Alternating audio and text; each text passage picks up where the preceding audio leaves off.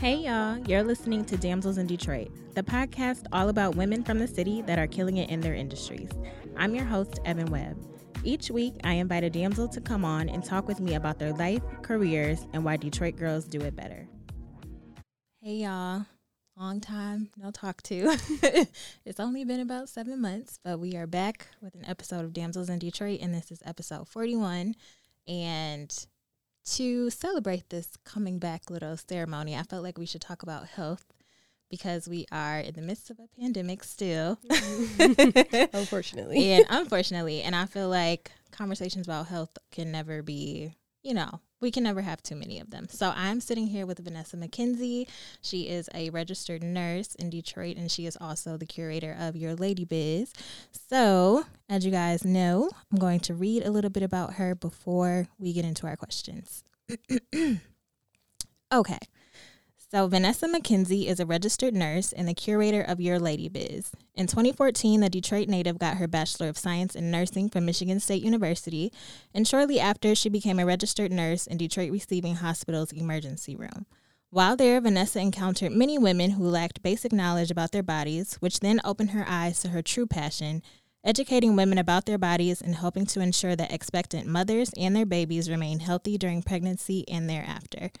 Vanessa is currently studying to get her master's in nursing with a nurse midwife specialty, which will allow her to administer services such as gynecological diagnosis and treatment, prenatal care, and childbirth.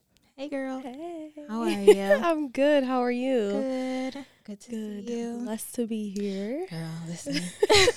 well, how have you been? I guess. I've been okay. Um I kind of got away for a while. Okay. I took a travel contract to um in Hawaii for Okay. 3 months. So Oh, I was nice. like away during the midst of the pandemic in Yeah. Hawaii where there's like barely any covid at all. Okay. Um so since I've been back it's just been okay. Okay. I've still have I still haven't been like on the scene. Mm-hmm. Been to a couple restaurants, but other than that, I've been just trying to like stay afloat Yeah. and you know keep a positive mind Mhm. and everything. So you were still working while you were in Yes. Hawaii. Okay. Yes, I took a travel contract as a labor and delivery nurse. So Okay. once you get experience, um, like at least two years experience Mm-hmm. in whatever field you're in, um, you can start to travel. Okay. And the benefits of that are they pay a lot and Okay. you get to go see places. So Yeah. I was in Hawaii for like the whole summer, basically. I'm saying I wish, but like you still had to. I mean, it was like kind of fun, but you still had work to do. Yes, like- and they're very strict there. So Okay. like things were open, but it wasn't like a whole big like how it is here. Yeah. Like there was no parties, there was nothing. It was, but the beach was nice, right? Yeah. So food and and the beach and different Mhm. scenery was nice for three months. was that your first time taking a travel contract? Yes, it was my first time taking Okay. one, Okay. um, and it was an experience. I will say that. yeah. Okay. Well, I'm glad you're here. Glad you have fun. Glad you got to get away from this weird place. yes. Well, anyway, let's get into our questions because I have a lot and a couple people sent in some good ones. Good. So I'm excited. I love the question. Me too. okay. So, number one is what made you want to go into nursing? Um, wow. When people ask me this question, I'm always like, I don't know. I never saw myself doing anything else. That's like such a cliche answer, so I Mhm. always hate saying that. Um, but my my nobody in my family is a nurse. Okay. Um, my mom is a medical assistant, and my dad was like a truck driver. So, Okay. I like have always helped people, but I Mhm. never like knew where to go. So my mom was always like, "You should just be a nurse," and I was like, hmm, "Maybe you're right." you know, moms are always right. So I just no, just you know so i ended up just going with it Mm-hmm. and ended up really loving it i can't see myself doing anything else okay. So, you've never been like afraid of going to the doctor or like needles or anything don't bother you. Okay. no. i mean i hate getting my blood drawn still and i draw people's blood but i'm always like do you want me to do it so, so, no i've never like um i don't know i just Yeah. have always been like oh okay this is for me Mm-hmm. Well, that's good that you kind of knew that early on, especially Yeah. with something like nursing, because I feel like once you get in that program and you see how Yes. difficult it is. Um, one of my best friends, she we were roommates all throughout college at Michigan State, and so she was like, "Oh, "I want to do nursing," and was saying that for like years. And I remember freshman year, she was literally taking anatomy and literally like Mhm. drawing on her stomach to try to like do an in person diagram so she could like Yes. pass this class. It was it was rough. Yeah. It was rough. But the reward was great. So I am Mhm. happy that I I did it. yeah. For sure. I'm glad too. So after graduating from state, you started working as an RN in Detroit receiving Mhm. emergency room. So what was that experience like for you? Oh man, it was a game changer. I love receiving. Like if I were to some God forbid if something were to happen to me, I'm Mhm. always like take me to receiving. Okay. Like no matter where I'm at. Mhm. I'm always like drive me to receiving and drop me off at the door because um it's it's a rough around the edges place. Like Yeah. it is um not nice. Like I mean, you know, you go you walk in there and a lot of people think like aesthetics of a hospital Mhm. are what make a hospital, but it's really about the people that are in there. Yeah. Um, the staff that I worked with, the doctors that I work with, they taught me so much. They're so knowledgeable that I trust them with my life and Okay. like with my loved one's life. It was amazing. Um, that's where I got all my experience. Okay. Um, anytime I go for a job now, they're like, "Oh, you worked at Detroit Receiving?" I'm like, "Yeah." They're like, "Oh, okay, you're fine." Oh, Like, wow. You know. So how long were you there? Um, so I was there until about 2018. Okay. Um, I worked labor and delivery and ER simultaneously for a while Okay. before I finally left.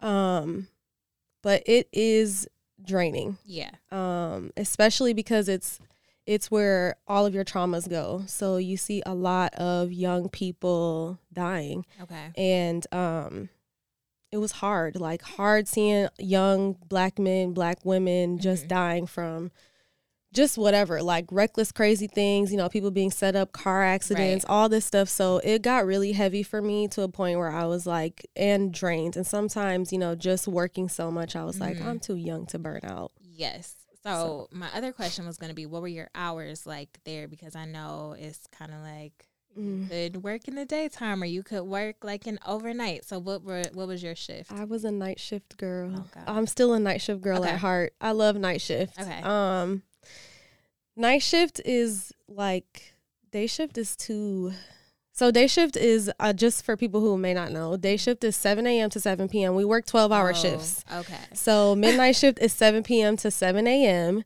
Um, it was rough when I first started staying up at night. I was like always sleepy by 3 3 a.m. Mhm. But my coworkers were always like, "Get up, get up, go get some coffee." like they're always like pushing me, and Mhm. so it just became like a force of habit. Like Yeah. I can stay up at I can stay up all night if I'm at work, no problem. But during the day now, I'm Mhm. always like, I'm so tired. I'm Yeah. so tired.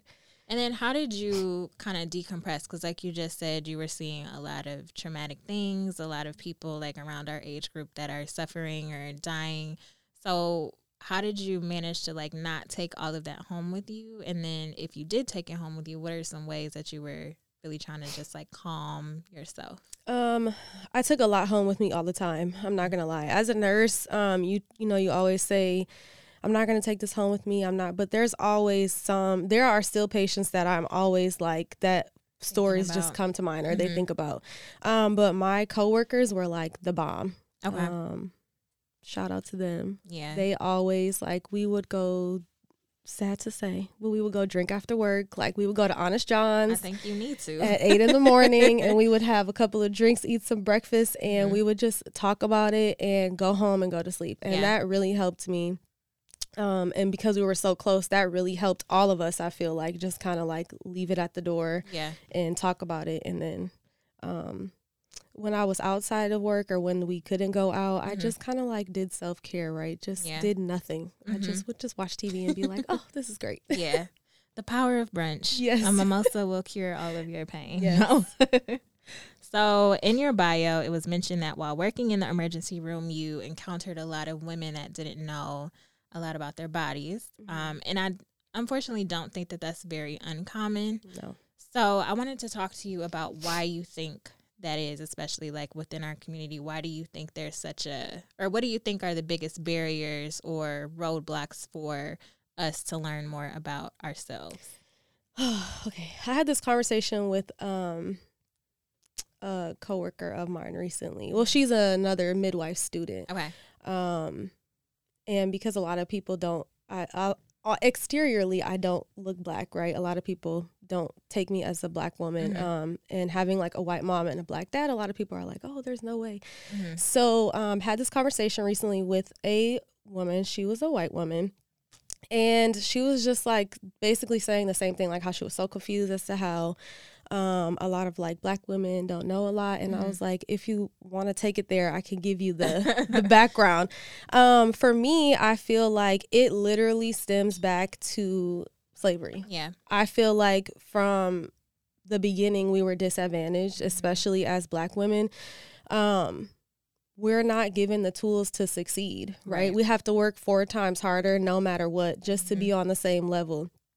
So, um, in explaining that to her, I'm like, you have to understand that your grandparents and your parents and great grandparents were given these tools to educate you on yourself, Right. your body, everything else in the world, whereas we were deprived of that. Yeah. We were never given the tools to do that. So, in saying now that people are confused as to why black women don't know a lot about their body, it's because who was going to teach them? Right.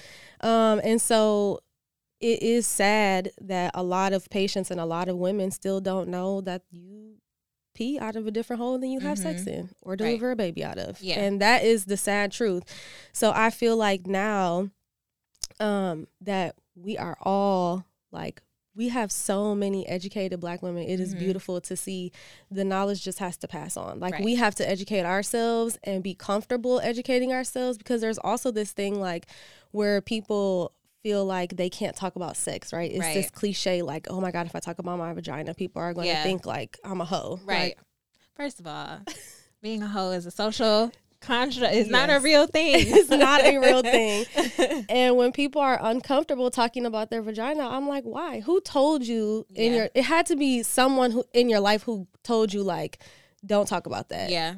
I definitely feel like it was a man Yeah. that just told women like women how they should talk about their bodies For or this is how your body works. It's like you really don't know anything. And have- so it's like a, a rumor almost like it just continues to trickle down and then people have all of this misinformation. Yes. Um, but do you feel like you had a good foundation growing up of someone in your life, whether it was your mom or somebody teaching you um, just about your health and about your body? Um honestly, it was my dad. Okay.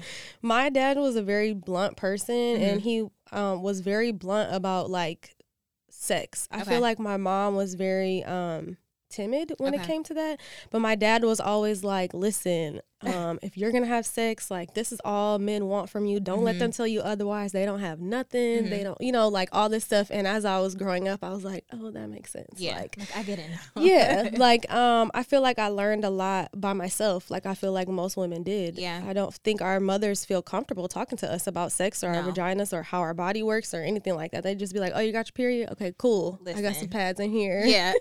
let me know if you need some help um, my mom.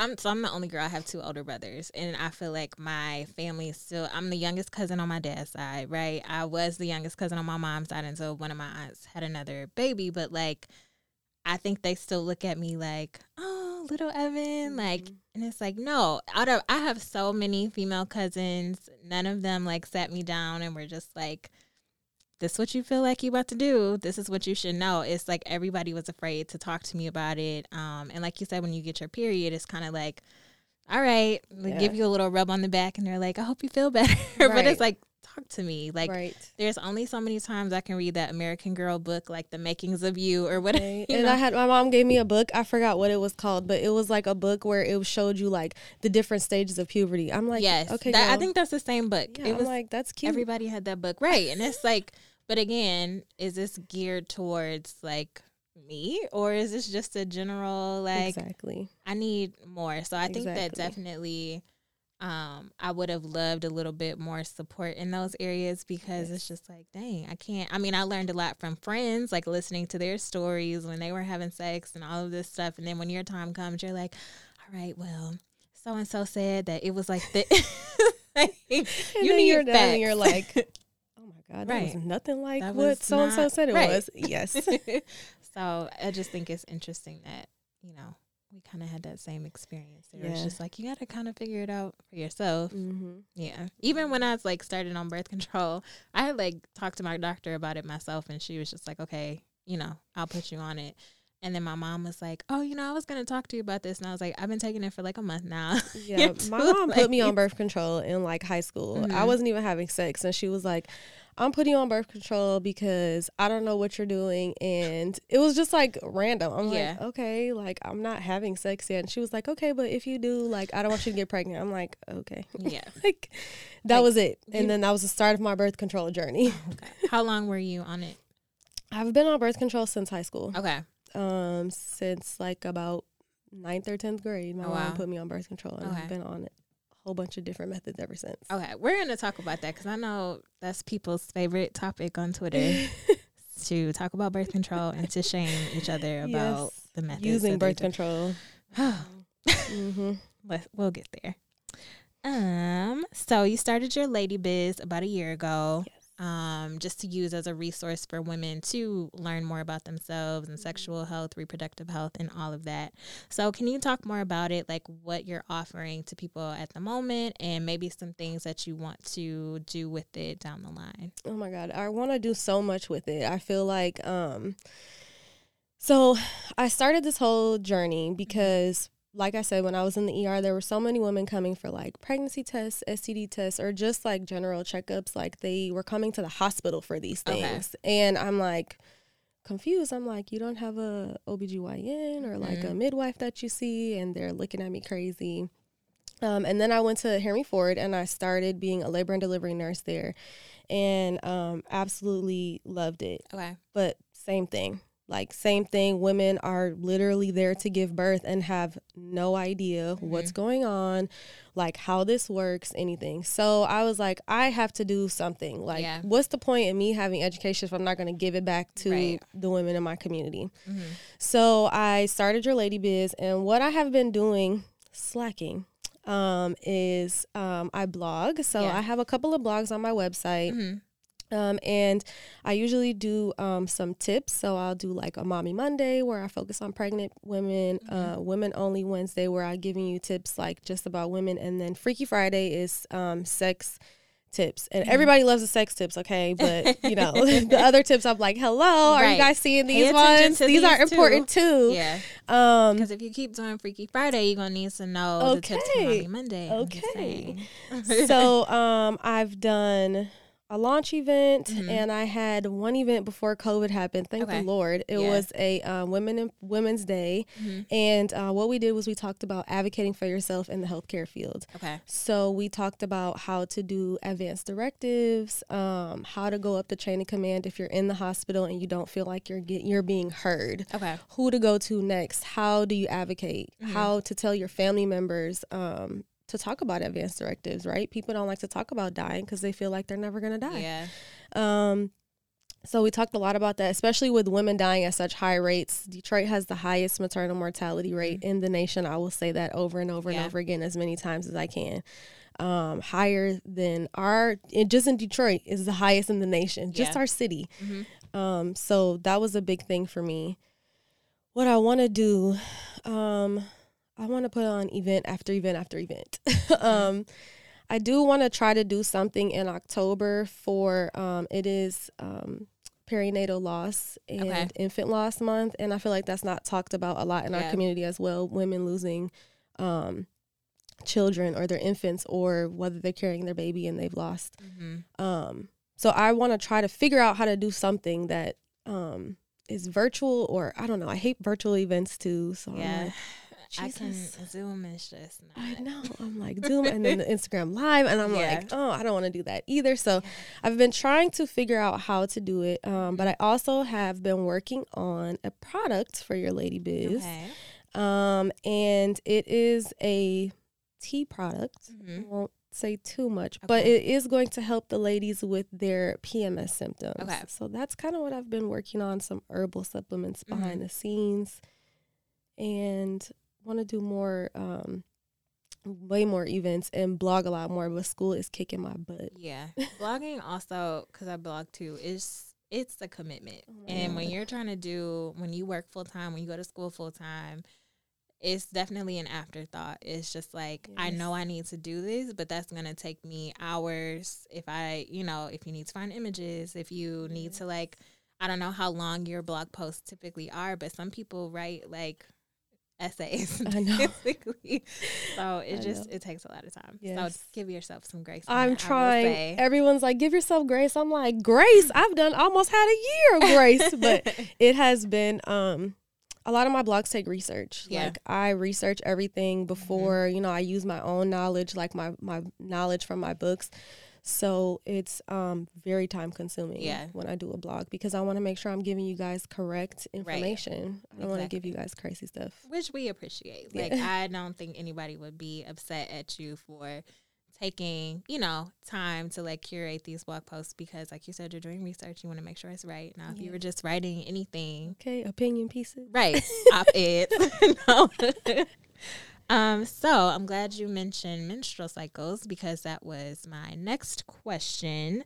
So do you have any tips that can help people have healthy menstruals? So maybe like help with cramps or um, other random PMS symptoms. I know people get like really bad headaches, or for me, like I don't know if you experience this. I feel like a lot of people don't, but my legs get numb. Really? Yes, I know. That's really weird. It's like a really weird, like tingling feeling in my legs, like a week before. So, um, I've never heard of that. That's Okay. a new PMS Yeah. symptom. Um, we need to get that checked out. Okay. Okay. Just a side note. well, I talked to like some some of my aunts, and they're like, "Yeah, that happens to me, or it used to happen to me too." And I was like, "Okay," because I really thought something was wrong with me. Is it associated with your pain? Like, are you in pain and your legs kind of get It doesn't hurt. It just Mhm. feels weird. okay? It's Okay. almost like a tired feeling. Like I would just like to lay down. Okay, Yeah. I understand that. Okay. Um, Don't freak me. I'm a hypochondriac. I'll get on. Oh, please don't. WebMD No. right now and be like, I only have two weeks left, guys. yes. Okay. So, um, wow, PMS, like menstrual cycle, to me, I'm just thinking about all the the tests I just took. Like, oh my god, I can explain this whole thing. But Mhm. what I will say is, a lot of women experience pain with their period. That's just a normal thing, right? Mm-hmm. Yeah. You experience these PMS symptoms, these bloating, um, all of this. My biggest tip. Um, for periods is evening primrose oil. okay. Um, I have had friends um, and even colleagues who have took it with um, during their period. So you take it during your period, and it significantly you're not going to see it like instantly, right? Okay. But when you start to take it with your periods, you'll see that your periods become shorter. Okay. Um, and they're they're less painful. Mm. Um, another thing that I always suggest is get rid of the Midol and the Motrin and take Aleve. A leave is like the best for um what we call like a prostaglandin inhibitor. So Mhm. it basically will take all that swelling and that pain and Aleve like does the job for real. Okay. A lot of people are always like, "Oh, I like Midol and Motrin," and um, I'm like, "Yeah, that's cute. Get some Aleve and use it like you're an old person. Okay. Like Aleve is is the bomb." okay. Um, there's so many other supplements. I'm- Yeah. I'm the one that just suffers in silence. Like I don't take anything. I used to, but then I'm just like, I don't know. I just I, I don't even like swallowing pills like that. So I just sit there. So evening primrose oil you can get in a tablet form at like I mean a um a capsule form at Whole Foods, Okay. or you can order the actual oil from like Etsy sellers Mhm. or anywhere online, and you can literally um put it in whatever. Okay. Um, Water, know. tea. yep. Uh, it may not taste so great in water because it is oil, Okay. but the tea, hint hint, work. It would work. Um, it works well in like hot liquid. So tea, you could try it in coffee. It's flavorless, so it Mhm. doesn't really have anything. Um, but people who don't like to take it, that works really well. Okay. Um, there's some other like chasteberry works very well. Mhm. Um, what else? Like dandelion root. There's a lot of stuff like Yeah. herbal stuff that for people who don't like to do that. Mhm. Um, another thing is a lot of women will say like they have horrible periods, right? They're like, I have such horrible periods, Yeah. such horrible bleeding. Mhm. Um, Mirena, Okay. Mirena, the IUD Mirena is like proven FDA approved. I know it has hormones and people some Mhm. people don't like to take hormones, but it has been proven to help with painful periods and Yeah. heavy menstrual bleeding. That one is where you won't have a period anymore. Yes, Okay. and it is totally natural to not have a period. Just an FYI to Okay. all the um, Twitter people, it's not Yes. natural to have a not have a period. There's nothing that says you have to have a period. There's Yeah. nothing that's like written in stone. Like women must have periods Mhm. every month. Um, And for, if you're gonna complain about it every month, it's like, why wouldn't you want to get the option Hello. that makes you not have one? But okay. I didn't know that IUDs have been around for a really long time. so It long. seem, why does it seem like they're new? Like it seems like within the past ten years. I feel They've like been coming out with new ones. So um the Mirena has been around for a while, but I think people were just like, oh, something like Mhm. in there permanently. Um, no. hmm Um, the Paragard, which is non-hormonal, um, and it's a copper IUD. yeah. That one lasts for ten years. Okay. Um, excuse me, the Skyla and the there's another one. There's a Skyla and the Kyleena. Those are new. hmm Um, and the Skyla lasts for three years, and Mhm. the Kyleena lasts for five years. Okay. Um, So I was like talking to my OB. Like maybe a year or two ago? Because I was like, I don't want to take birth control anymore. I want like a natural whatever. And I was looking up different methods, and I was like, well, I'm definitely not doing the one where you have to like test your vaginal mucus and like whatever. Like, isn't it like a thermometer or something you need to use if you don't want to use like hormones. yeah. Yes, so there is non-hormonal methods to birth control, and those are all your spermicides. So all of your like, oh, oh like diaphragms, Mhm. and you know, obviously condoms. There's all this stuff, um, but there's also like two ways you can track your own times Mhm. to for birth control, right? So there's like a calendar method. Right. So there's a method where what you can do is you can t- make a diary of your periods for Mhm. like eight to 12 months and then take your longest cycle. So however long it took you for your longest. So periods can be variable, right? Any Right. 24 to like 30, 36, sometimes 40 days. So you take your longest cycle Mhm. and you subtract that by, which one is this? Subtract it by 11 Okay. and then you take your shortest cycle and you subtract that by 18 so then say you get two days right and you're like oh those numbers i can't have sex between nine my ninth day and my 19th day Okay. those are your most fertile days Right. there's another method where um like you said you can test your mucus like if you ovulate you'll Mhm. have this thin like stretchy mucus Mhm. um it's called spinnbarkeit and and that tells you that you're out like hey girl you're hot and ready and do Yeah. not have sex Like, I say I always say it's always like three to five, but I say don't have sex for a week because Okay. those are your most like fertile days. yeah. Um, there's like so many different. I know, but I just was like, when I started looking up that, I was like, I'm not responsible enough Mhm. to keep track of this, so I'm just going to stay on the pill because I, when I was um, asking about the copper IUD, um, she was just like, you know, you could have heavier bleeding and Mhm. all of that, and I was like, that doesn't sound very appealing to me at all. So let me just stick to what I know. yes, and it's huge. The copper IUD is huge Is it? She Yeah. didn't. Once she said heavy bleeding, I was like, we don't have to talk about this because it has no hormones to regulate your bleeding. Right? Sometimes you need a little bit, a little bit of hormones Mhm. to regulate that bleeding, and um, a lot of women don't realize that, and they suffer. And there's nothing wrong with extra hormones. Yeah. Sometimes your body needs it to kind of regulate. Mhm. or sometimes that will be the cure to help you to not die Yeah. every month. Yeah.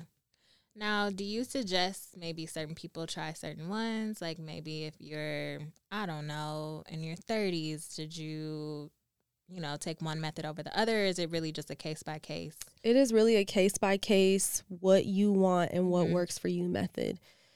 Um because a lot of women like oh I don't want to think about it or I you know want to be able to like some people like the pill cuz they Yeah. like to have periods or some women are like you know, I just want something there. I don't want to think about it. I Mhm. have a lot going on and I don't want to keep track of whether I had a period or not. So give me something. It's Mhm. really like a case by case and also like what are your symptoms, right? Right.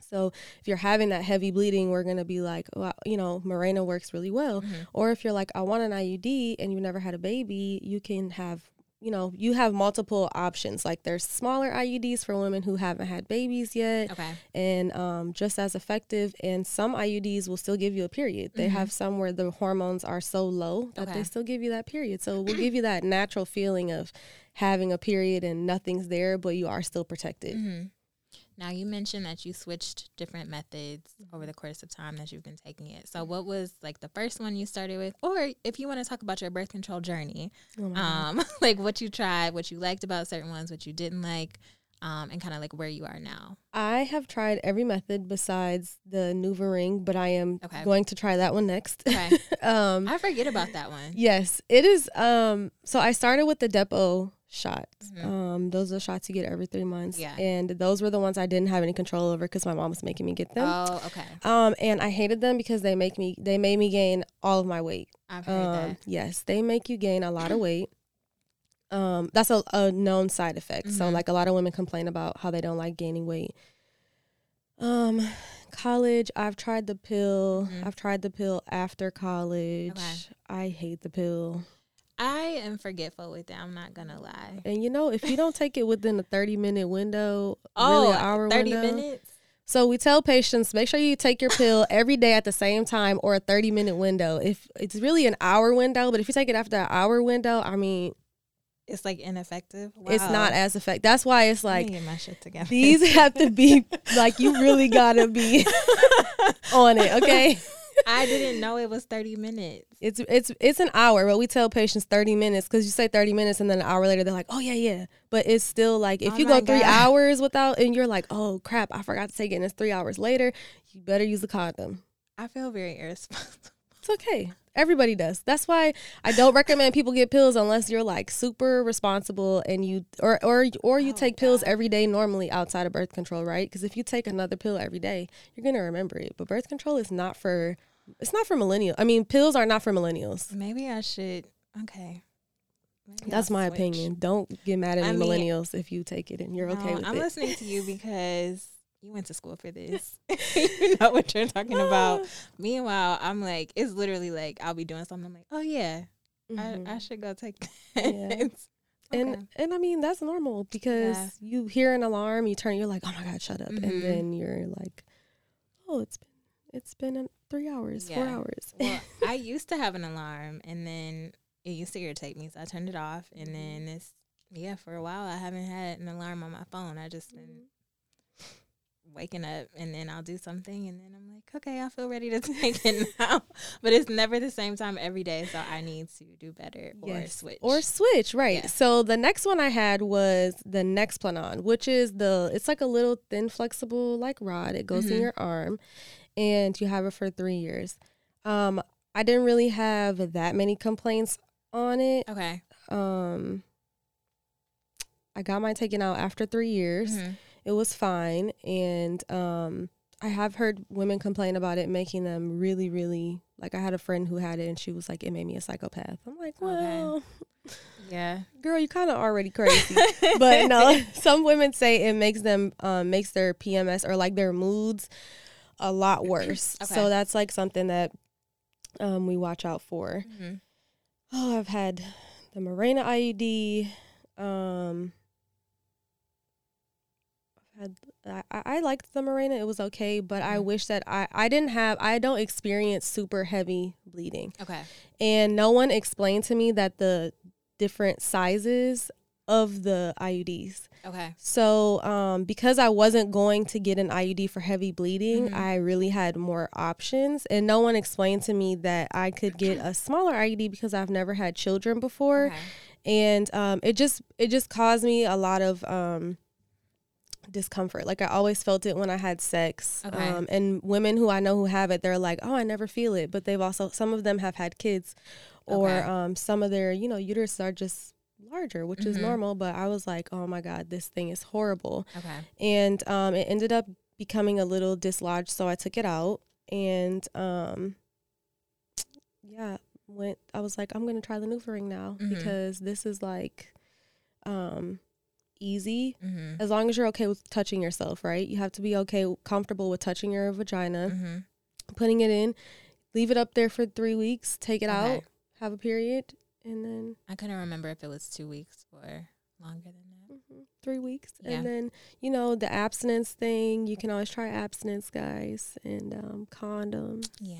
Those are still readily available. Condoms, y'all. Let me set an alarm on my phone. Please do.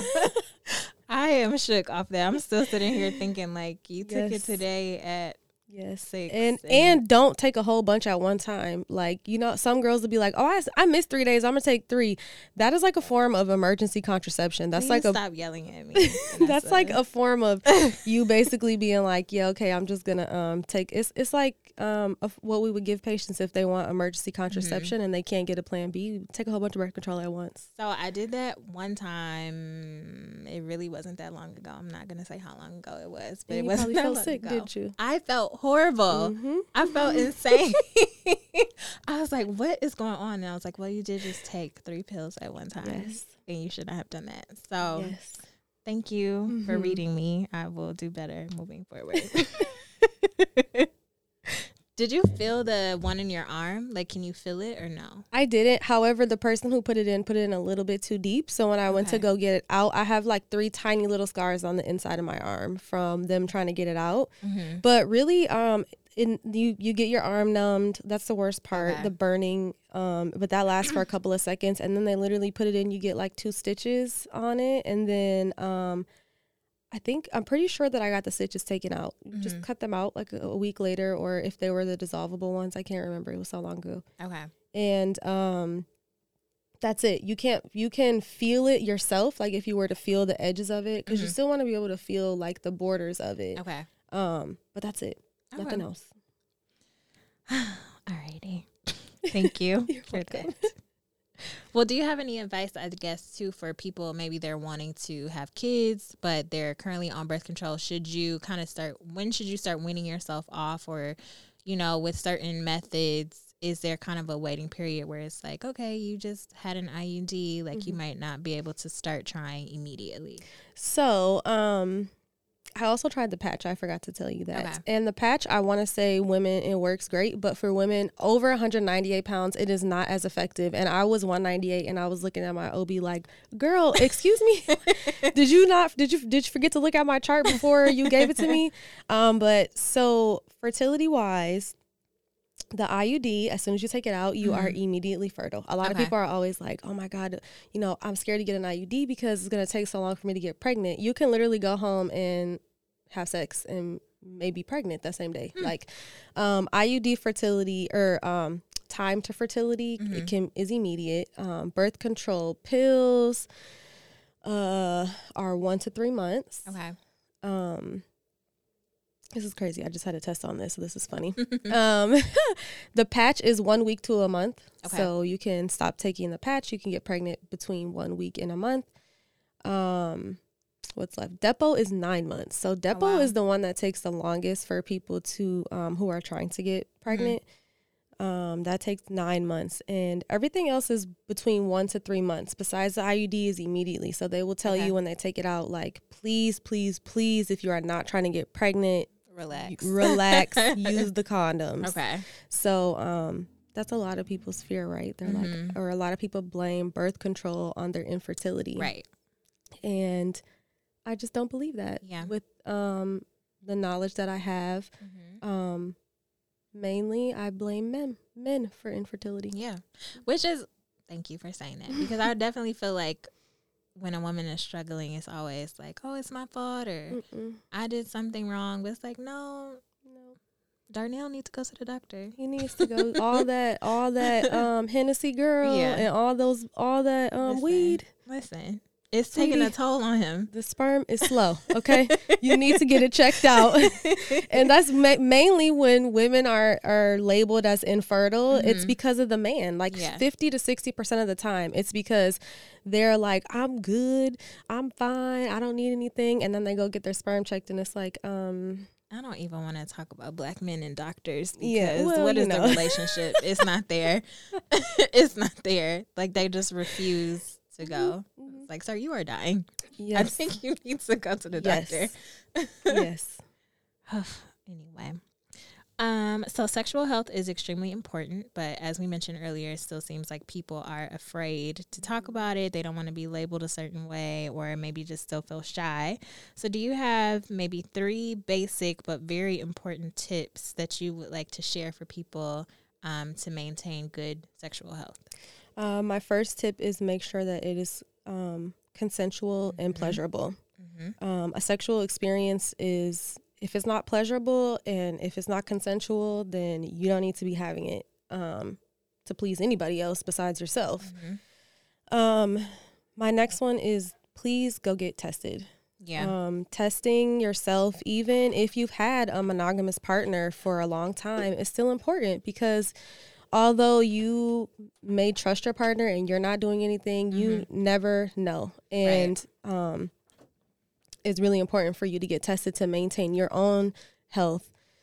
Um, my third tip is to stop being this is hard to say right stop being afraid to go to the doctor mm-hmm. sexual health is so important that um, a lot of women wait until their symptoms are so bad yeah because they're afraid that we're going to do something to harm them even more mm-hmm.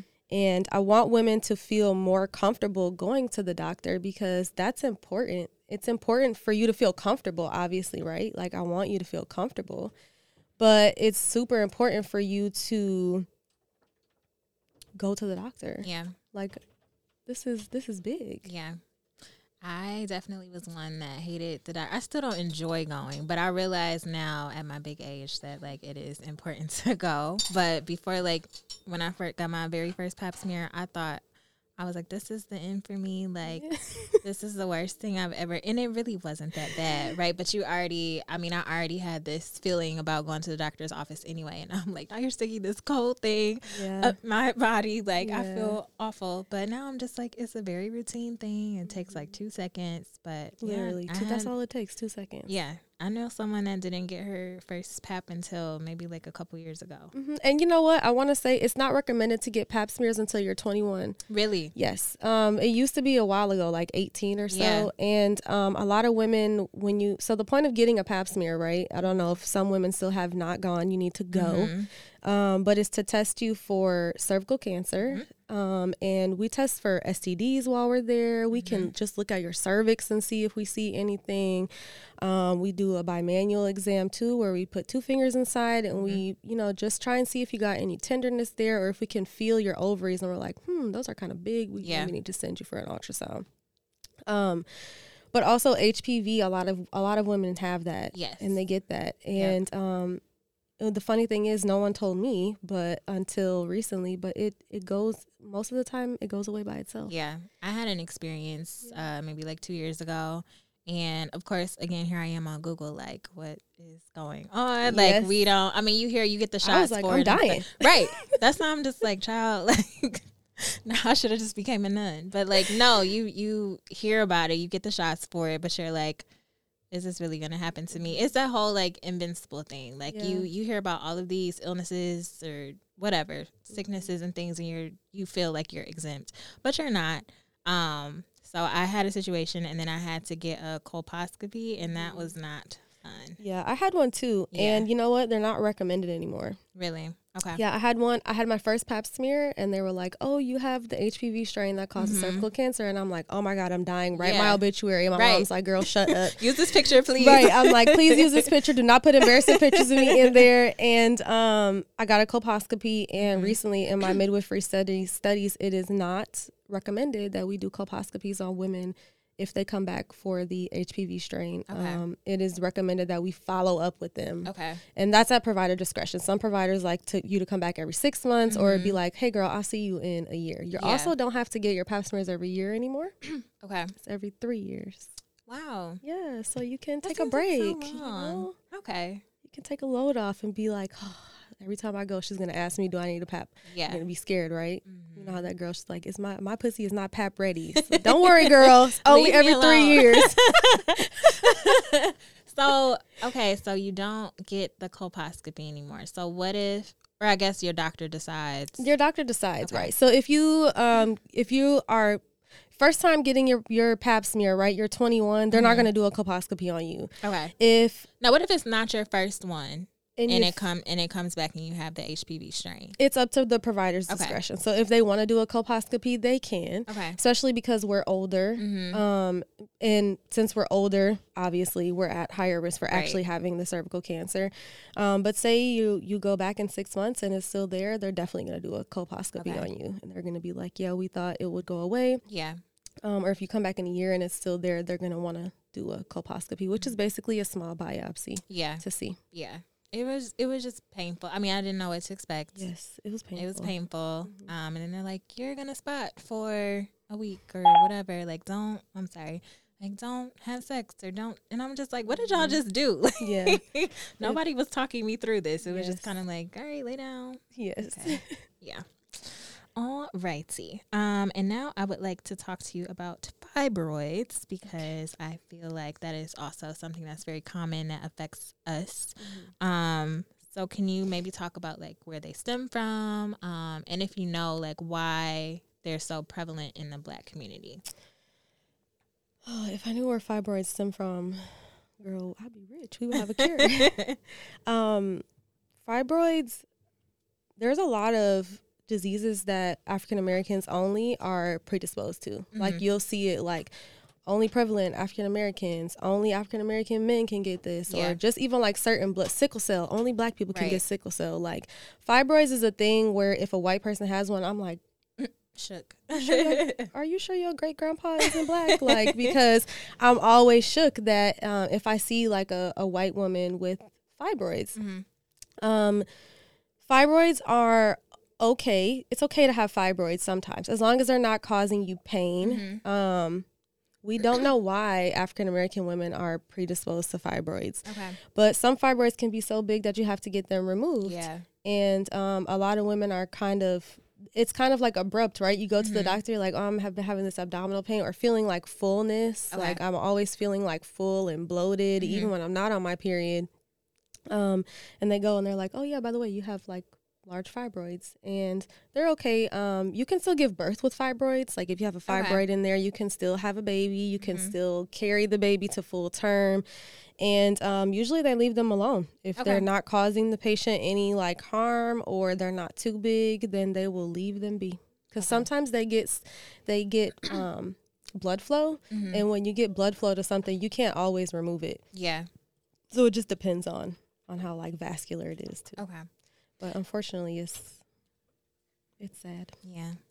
Okay, this is my last question before listener questions. Um, but can you recommend any daily vitamins that women in their 20s should start taking? um prenatal vitamins Okay. that sounds so weird And um, if you're not like even if you're not ready to get pregnant, if you don't want to be pregnant, if you're Mhm. like, girl, I don't even want to have a baby, um, prenatal vitamins have everything that you need, and they have a lot of folic acid in them, which women definitely need folic acid. Mhm. Um, and they have literally, it's like a women's everyday, but Okay. you, but the prenatal vitamins have more of what you need because they help they help you with your hair, your Mhm. skin, your nails.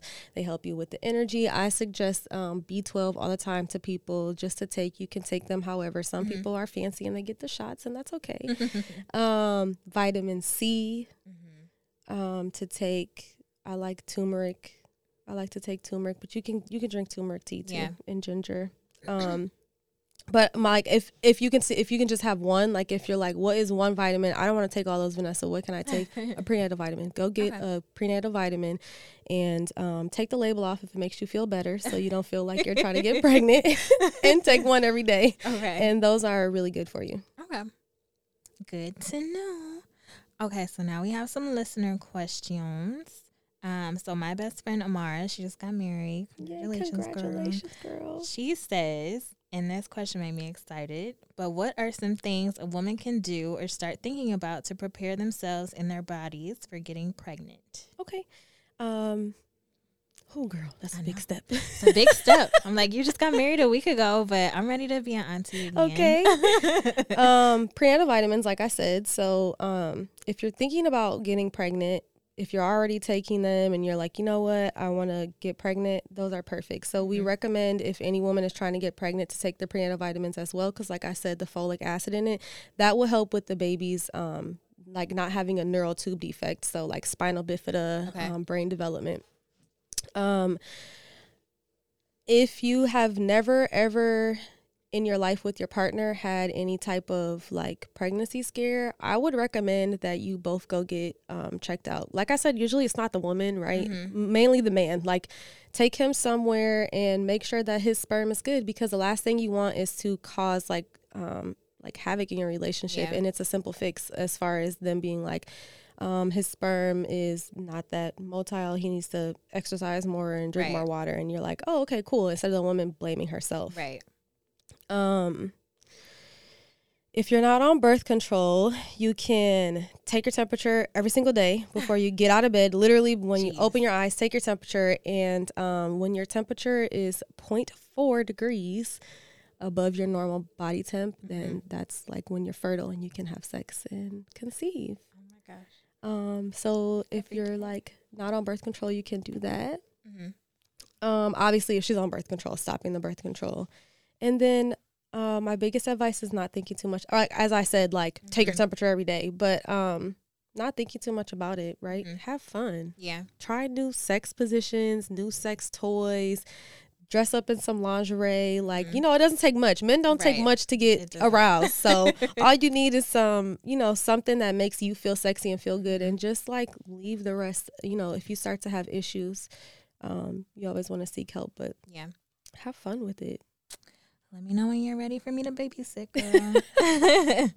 um, Anonymous says, "Is it healthy to use a yoni wash such as Summer's Eve, Honey Pot, or etc.?" Um, I haven't. I've heard good things about the honey pot. I have I have not tried it myself, and um, when I saw on the label that it said that the ancestors came to her, I'm like, this seems legit to me. This is what I so, need to use. I mean, I, I have heard good things about it. I have wanted to try it. I do not recommend Summer's Eve or Mm-hmm. any of the other washes because they do throw off your pH balance. Mhm. Um, a lot of women get BV all the time. Yeah. um, because of a thrown off pH balance. And that can be from detergents, it can be from a new sexual partner, Mhm. it can be from the soap you use. It literally can be from anything. Yeah. Um, but Summer's Eve, like, don't even touch it with a, a 10 foot pole. Yeah. I would not. That is um, not what the ancestors. Yes, want they not they did not want that for us. Um, I have heard of people doing like yoni steams. Yeah. Those are okay. I mean, you're Mhm. just steaming your vagina. If that's what you want to do, that's okay. I never knew if they actually like did anything or not. I don't I don't know. Um, I've always wanted to try one and Mhm. see how it was. Um, but I cannot say bad things about the honey pot because I have not heard bad things. Yeah. So I am going based off of women not saying I get raging like BV from using it. Mhm. Um, Summer's Eve is just not good because it takes all of the acidity out of your vagina. Your vagina is very acidic. It's not supposed to smell like a flower. Right. It's not supposed to taste like a flower. Yeah. It is acidic, Mhm. um, and that's how it's meant to be Yeah. to kill bacteria when it enters. hmm So no Summer's Eve, but Honey Pot. Try it and let us know. Yes. XOX Olivia from Instagram says, Is PCOS more common in black women? She was diagnosed years ago and her mother also had it. Um, PCOS is like a. I wouldn't say it's more common in black women. I would say it's common. Okay. Um, well, I guess you could say it's more common in black women. If you think about, well, as I think about PCOS, I'm thinking about women who are predisposed to diabetes, which Mhm. is the black community, right? We we have higher incidences of um, diabetes, heart disease. Um, PCOS can be caused from so many different things, Mhm. like from your thyroid being off to um, having diabetes to obesity. Um, it can be a lot of different things Mhm. but um I, I wouldn't necessarily say um that it's like a genetically predisposed thing like just because her mom had it doesn't Mhm. mean that she had to have it Okay. um it could just be you know things that she has that she's predisposed to that she doesn't know about either Okay. so like if she has prediabetes and she didn't know about it or maybe she is um i hate using the term ob if she's a little bit thick okay that is I hate that term too because it's I so hate it. harsh. It's I mean, so harsh. and obese. I mean, when you look at the BMI scale, it's not geared towards women of color at all. I mean, so Yeah. I'm my BMI is severely obese according Mhm. to BMI scale. So Right. I'm like, whatever. Um, but it's not genetically predisposed, but it is very common. It is a very common thing, and a lot of women um don't know they have it until they're like, oh, I just remembered I haven't had a period in like nine months, and I'm not pregnant, and um, then they start to investigate more and figure out Mhm. that um, there's there's something going on, and usually it can be fixed hmm once they figure out where it's coming from. Like, Okay. is it is it a problem? You know, from um, your genetic predispos or your predispositions for like your diabetes or is it from your brain? Is it is it your ovaries that's not doing the job? They got to figure out where it is first and then figure out how they can fix it. Okay.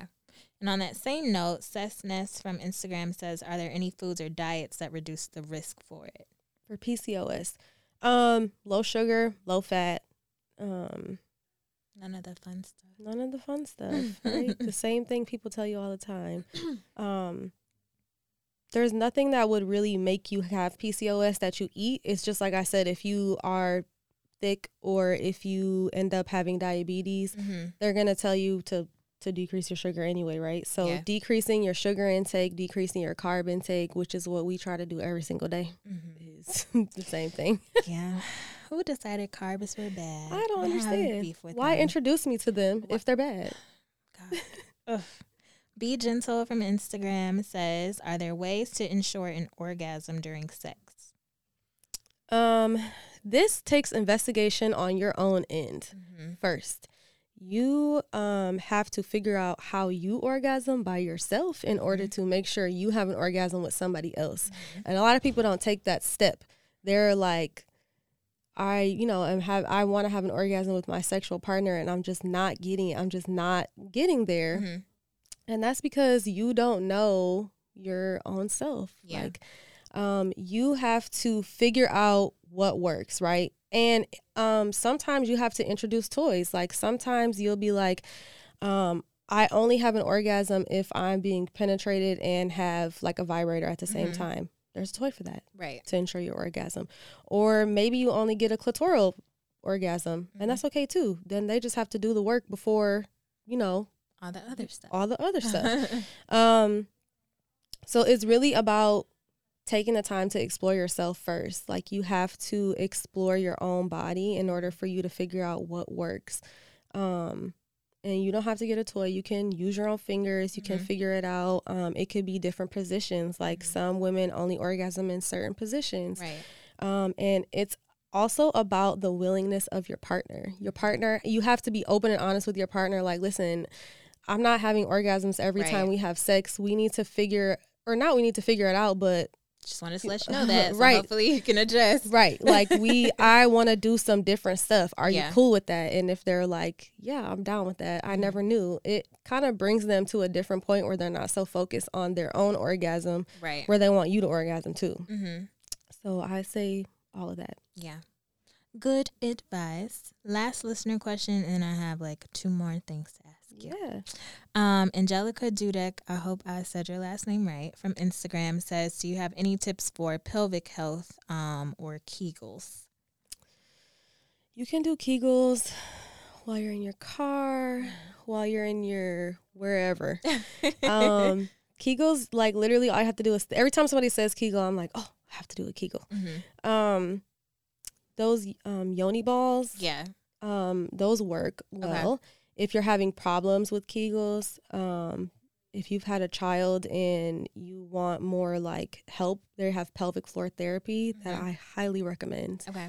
Um, but really, just doing Kegels, uh, like when you think about a Kegel, do a Kegel. like, and try when you're having sex to do a Kegel. Like that really will tell you how weak or strong your Kegels are. Like if you're doing them and your partner's like, I can't feel nothing, and you're Mhm. like, dang, I really need to. I thought I was. I thought I had it. Like thought- right like dang i thought i was there um that will help you kind of determine and then um when i go to the sex store i'm always like on a mission i'm Mhm. like i want to i want the most knowledgeable person to tell me how or where the stuff is that i need so like they Mhm. sell the weighted balls at the sex store you can just pop up there they give you a little pack you can start with the Mhm. smallest weighted ball and keep that in for as long as you can all day and Okay. that will help strengthen your your pelvic floor too okay. Thanks, y'all, for those listener questions. Um, okay, so right now you're studying to get your master's in nursing with a nurse midwife specialty. So, what are your plans post graduation, and what would you say your dream job would be in your industry? Um, post graduation, I'm hoping to get a job, girl. Um, Very real. um, I really want to work in Detroit Mhm. because that's the community that I want to change. I Yeah. want I want to uplift our women, our teenagers, our um, menopausal women. You are Mhm. not exempt. Yeah. Um, so I really am hoping to to get a job um, in Detroit Mm-hmm. after graduation. My dream is to have. Um, there is already a Black birthing center in Detroit. It's called Birth Detroit, but I want to. Um, my dream is to have one myself Okay. and to have not only black midwives in there and midwives of color, but to also have other black um, health providers in there. So, like a women's health nurse practitioner, Mhm. um, women who can give like the vaginal rejuvenations Mhm. and like a, just an all around like clinic. Like, that is my dream to have like black doctors, midwives, other providers come together in the midst of everything and in our community and just really provide every like a one stop shop. Like Yeah. women can come and get everything done. Mm-hmm. Um, breastfeeding support, like all of that in one location, so that it's like a um, a place where women feel safe Yeah. to come. That's like my dream is to have a Mhm. safe space for women to come and get everything done. I see it. I see the vision. Um, second to last question is what does it mean for you to be a damsel in Detroit? Oh. So if you need help, um, just some things that other people have said is just like how you are navigating through the city, like in your space, like whether that's in your industry. Some people say like it means that I am working hard, achieving my dreams. Um, it just means that I am, you know, uplifting other women in the city. So what would you say it means for you? Um, for me, it is listening. Mm-hmm. um, listening to the women around me and using what they say and not so, not so much inserting myself but just listening to the women around me and listening to their their needs that they may not outright say Mm-hmm. and taking that and being like I know how to help that or I can give you a little something for that Mhm. and not just directing it towards them because I find that as women in general we're very scared to receive something from other women Yeah. sometimes. And so for me, I like to listen um, to what women say or listen to to the things that they tell me and be like, okay, I got you. Yeah. I can do that. So being a damsel in Detroit for me is just listening to the women around me, figuring out what they like, what they are in need of, and um and figuring out how I can help them with that. Mm-hmm. And of course, you know, working hard and all that. Yeah. Um, but but listening is my biggest thing. Great answer. And lastly, where can people connect with you on social and on the web? So for those that maybe uh, may have been too shy to send in some questions to me, where can they go to ask you things? Um, so on my website there is um, so it's yourladybiz.com. Mhm. You can go. There's an Ask Ness set um, section in there, and it will send me questions and um, you can put John Bob in what the name is and ask me the question and I can answer your question um, on like my Instagram story or I can email you back specifically. Um, anything that anybody asks me is always anonymous. I don't think I've ever posted anything anyone has asked me because um, it hasn't been like a, a platform. But if Yeah. people are like coming to me asking me questions, I want you to know that it is always confidential. I'm never like talking about it with friends, even if Mhm. I know you. I'm never, um, and that's just the HIPAA in me. Right. I'm always thinking about people. Um, you're that's um, I am a safe space. Yeah. And I want women to know that I am a safe space because it is hard for women to be like, I really don't, I really want to ask her this question, but I don't want her to tell all her, or I know her friend such and such, Yeah. and I don't want her to say like, I am a safe space, and I want you guys to know that. So you can ask me, you can DM me on Instagram, Mhm. on Twitter. On my website, if you see me in person, you can stop me and be like, "Hey, girl, you got five seconds?" So I'll be like, "Yeah, for sure." Um, ask. Yeah. Um, you can connect with me on Instagram and Twitter. It's also your lady biz, Mhm. And um, yeah. Thank you. Well, thank you so much, Vanessa. This was great. I had a great time. Yay. I'm glad. I hope that um, I did a good job, guys, because I was a little nervous driving here because I was like, it's been so long. I hope I still know how to do this. You But did great. thanks, girl. Um, well, as always, I want you guys to remember that Detroit girls do it better, and we'll be back hopefully next week if the person I DM'd responds to me. So- That's a hint. Respond to right, her. respond to me. No. See y'all later.